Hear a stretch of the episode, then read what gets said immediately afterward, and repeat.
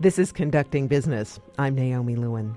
The Metropolitan Opera's controversial decision to drop its HD and radio broadcasts of the John Adams opera The Death of Klinghoffer continues to draw strong responses from newspaper editorial boards, anti censorship groups, and music critics around the world. But this is only the latest chapter in the fraught history of this opera. Joining us to talk about this is Mark Swed, the classical music critic of the Los Angeles Times and longtime Adams watcher. You have seen The Death of Klinghoffer a number of times, including the three most recent performances. How does the current controversy compare to what happened at those performances? All of the performances caused concern. There was always worry. There was no trouble whatsoever. This has been the history of the death of Klinghoffer. At the first performance in Brussels in 1991, there was great concern about Palestinian reaction. Brussels at the time had a very large Palestinian community, and it was the first time in my experience, at least, that there was actually security at the opera. You had to go through metal detectors. And this is highly unusual in 1991. There was no trouble whatsoever. The Palestinians had other things on their mind besides an opera. And from then on, the, the worry was always, it became an issue of whether or not the opera promoted some kind of anti Semitism. And there had been concerns, certainly at the English National Opera, the production by Tom Morris that is coming to the Metropolitan Opera. The performance I went to, which was, I think, either the second or the third there was one very lonely protester outside. No one paid her any attention, and I noticed after about 10 minutes she simply left. There's never been any trouble.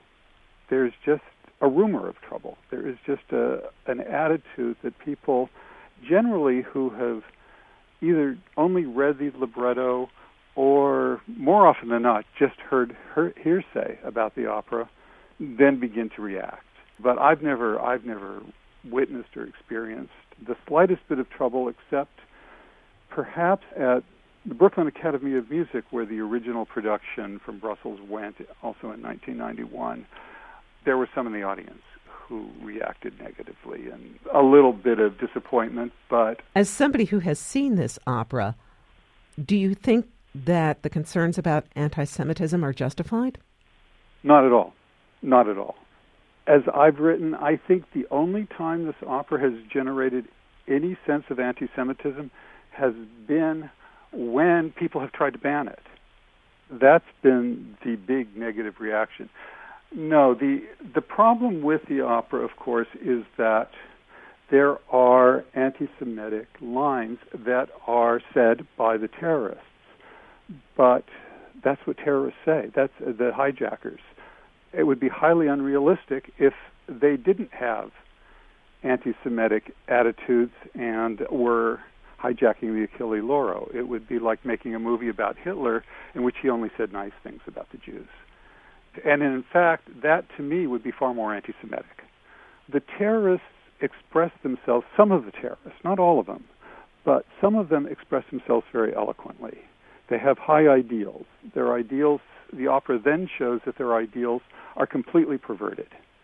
And the opera ends highly, highly, highly sympathetic towards Leon Klinghoffer, who becomes a heroic character, and his wife, who becomes ferociously angry, um, and justifiably so. And and it ends with real shock. But you have to let opera be opera and do what it can do, and get inside people and see why people do what they do, and how they do it. So, why do you think this has all exploded the way it has now? Um, what's happened now is that it's a lot of hearsay. It's the people who have only reacted very superficially to the opera have been very loud. And the two daughters of Leon Klinghoffer object to the opera, and they've been able to exert pressure. There has been a lot of misinformation, essentially, and these are touchy points, and it's very easy to drum up outrage these days. Um, are you surprised at the number of people who are chiming in, especially with negative comments, who haven't actually seen the opera? That's the problem. You know, you have politicians, you have people saying things that are completely untrue about it, and they have no idea what the opera is or what opera is, for that matter, and how opera works. And that's the problem. You have you have a completely uninformed opinions that are being promoted very, very easily through social media and Twitter and all of the ways that you can now make a lot of noise without knowing anything and without having any ability to create a context. I am surprised that it suddenly has happened, but um, there are a lot of special interest groups that are involved, and that's kind of what's really going on right now. I actually didn't think that this Klinghoffer production would be a problem. I've seen the production that's coming to the Met. It actually it treats the opera almost like a thriller it's the least controversial of any production I've seen. I actually thought that that, that production went too far in not dealing with the big philosophical issues that the opera brings up. Um, I thought it was is kind of a cop out production. So in, in all of these ways, I think the Met felt that it was pro- is pretty safe. And the fact is, once people see it, I don't think there's going to be a problem. I think it's just that the people who haven't seen it and have heard these things and are trying to make trouble are making trouble. There is also a September 11th factor at work for some productions shortly after September 11th, 2001. The Boston Symphony decided not to go ahead with a performance of parts of the opera that had been scheduled, as they said, to err on the side of being sensitive. Does that seem a bit more understandable than what's going on now? It wasn't to me, and I was certainly in the minority opinion. It was understandable in that there were a couple of chorus members in Boston who had lost either family or friends in 9/11 and obviously this would have been very difficult for those couple of people but then again they didn't have to sing.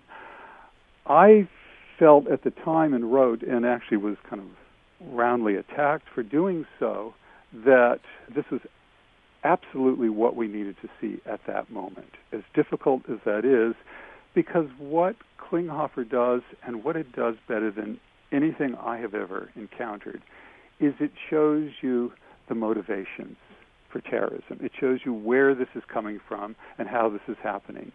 And as difficult as that is for us to accept, that there are terrorists who, who have inner lives and their own ideals, if we don't understand that and where they're coming from, then we're not prepared to deal with it. I, I find it very, very difficult to identify anything in this opera that is anti-Semitic. That you know, because the anti-Semitic statements in it are are being expressed by hijackers who, in the end, carry out a cold-blooded murder. So you know, you you have an actual opportunity to experience how these ideals are completely um, misappropriated, and any sympathy that you might have had at the very beginning, you certainly don't have at the end. It's easy to just, you know, hate your enemy, but to understand your enemy, to to understand where your enemy is coming from, and to even have some feeling for that, and then to be horrified by that person, that is so much stronger than a simple, you know, good guy, bad guy movie. Thank you very much for joining sure. us. Sure. Mark Swed is the classical music critic of the Los Angeles Times. He joined us from the Times newsroom. Brian Wise is our producer. I'm Naomi Lewin. Thanks for listening.